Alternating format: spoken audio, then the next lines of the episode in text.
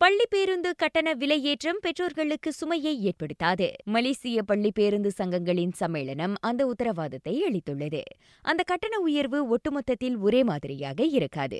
பேருந்துகளின் லாப நஷ்டம் பெற்றோர்களுடனான ஒப்பந்தம் ஆகியவற்றை கருத்தில் கொண்டு இடத்தை பொறுத்து அது வேறுபடும் என அதன் தலைவர் கூறினார். கிராமட் போன்ற இடங்களில் அக்கட்டணம் ஏறக்குறைய ஐம்பது ரிங்கிட்டாக உள்ளது. பட்டாலிங்ஜயாவில் முன்னூறு ரிங்கிட்டை தொட்டிருப்பதை அவர் சுட்டிக்காட்டினார். பராமரிப்பு வேலைகள் மற்றும் உபரி பாகங்களுக்கான விலை அதிகரித்திருப்பதால் கிளான் பள்ளத்தாக்கில் பள்ளி பேருந்து கட்டணம் கூடிய விரைவில் அதிகரிக்கப்படலாம் என முன்னதாக தகவல் வெளிவந்தது.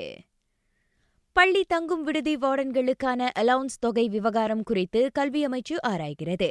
அப்பொறுப்பை மேம்படுத்த அவர்களின் அலவுன்ஸ் தொகையை உயர்த்துவதற்கான தேவை குறித்து ஆராயப்படுவதாக அமைச்சு சொன்னது. இருபத்தி நான்கு மணி நேரமும் வேலை செய்ய வேண்டிய கட்டாயத்தில் இருக்கும் தங்கும் விடுதி வார்டன்களின் மாதாந்திர அலவன்ஸ் வெறும் இருநூற்று நாற்பது ரிங்கிட்டாக இருப்பதை சுட்டிக்காட்டி அது குறித்து நடவடிக்கை எடுக்குமாறு கேபிஎம் வலியுறுத்தப்பட்டு வருகிறது. கிளாந்தானில் கடந்த ஒரு வாரமாக ஆயிரத்து இருநூறுக்கும் அதிகமான கைகால் வாய்ப்பு நோய் சம்பவங்கள் பதிவாகியிருக்கின்றன அம்மாநிலத்தில் ஹெச்எஃப்எம்டி நோய் பரவல் மோசமாகியுள்ள போதிலும் நிலைமை இன்னும் கட்டுப்பாட்டில் இருப்பதாக மாநில அரசு தெரிவித்துள்ளது.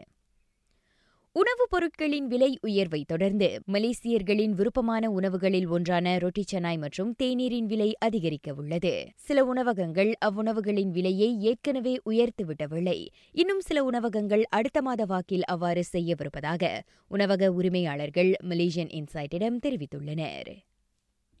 நாட்டில் நேற்று ஆயிரத்து நூற்று ஐம்பத்தைந்து கோவிட் நைன்டீன் சம்பவங்கள் பதிவாகின.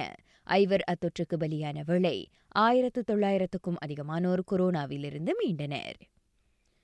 நேபாளத்தில் இருபத்தி இரண்டு பேரை ஏற்றிச் சென்ற பயணிகள் விமானம் ஒன்று காணாமல் போயுள்ளது.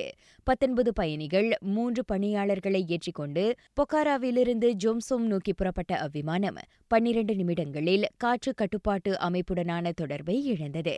அதனை தேடும் பணிகளில் ராணுவ படை ஈடுபட்டிருப்பதாக தெரிவித்த நேபாள அரசு மோசமான வானிலை காரணமாக தேடல் மீட்பு பணிகள் பாதிக்கப்பட்டிருப்பதாக கூறியது.